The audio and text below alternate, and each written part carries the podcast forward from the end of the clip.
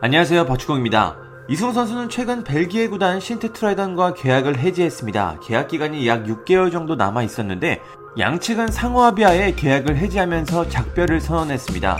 이제 이승우 선수는 자유의 몸이 됐는데요. 이적료 없이 다른 팀으로 이적할 수 있어 조금은 더 가벼운 상태에서 새로운 도전에 나설 수 있습니다. 물론 이승우 선수의 연봉을 맞춰줄 수 있어야 하지만 이적료가 없기 때문에 이는 큰 문제가 되지 않을 것 같습니다.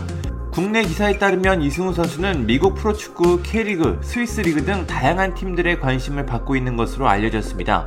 이런 가운데 베트남 구단인 하노이 FC가 이승우 선수를 노린다는 현지 기사가 나왔습니다. 현재 하노이의 감독은 전북현대에서 코치를 했던 박충균 감독입니다.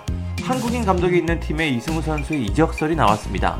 아무래도 다른 팀에 비해 이승우 선수를 더 잘 알고 있기 때문에 이런 이적설이 나온 것 같습니다. 베트남 언론 자오득도이다이는 하노이가 바르셀로나의 유명한 유스 아카데미에서 다년간 훈련을 한 한국인 스트라이커 이승우를 영입하려고 한다. 하노이는 3명의 새로운 외국인 선수 영입을 계획하고 있는데 이승우일 가능성이 있다.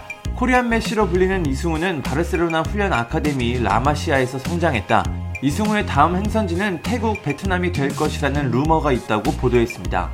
하노이는 베트남 명문 구단 중 하나입니다. 2010년부터 2019년까지 5번이나 리그 우승을 차지했습니다. 또 리그 준우승도 5번이나 기록해 지난 10년 동안은 우승 아니면 준우승일 만큼 압도적인 전력을 보여줬습니다. 베트남의 대표 선수인 응우엔 꽝아이도 여기서 뛰고 있습니다. 박항서 감독 때문에 베트남 경기를 예전보다 많이 보게 됐는데 개인적으로 베트남 선수 중에서는 가장 축구를 잘하는 선수인 것 같습니다. 이승우 선수의 커리어를 보면 이제는 꾸준히 뛸 수 있는 팀으로 가야 합니다. 바르셀로나 유소년 팀을 떠난 후 엘라스 베로나, 신트 트라위던, 포르티모넨세를 거쳤지만 모두 충분한 출전 기회를 얻지 못했습니다. 꾸준히 뛸 수 있는 팀으로 가야 매 경기 뛰면서 경기 감각을 끌어올릴 수 있고 또 거기서 한 단계 더 발전할 수 있습니다. 지금처럼 벤치만 지킨다면 이승우 선수는 좋은 선수로 성장하기 어렵습니다. 이제는 팀의 이름을 보기보다는 현실적으로 자기가 얼마나 뛸 수 있는지를 보고 팀을 결정해야 할 것 같습니다. 뛸 수 있는 팀을 찾는다면 K리그에 도전하는 것도 좋은 방법입니다. 물론 최근 기사에서는 K리그에서도 이승우 선수에 대해 관심이 그리 뜨겁지 않다고 했지만 K리그2까지 범위를 넓혀본다면 스타성과 가능성을 갖춘 이승우 선수를 원하는 팀은 분명히 있을 겁니다.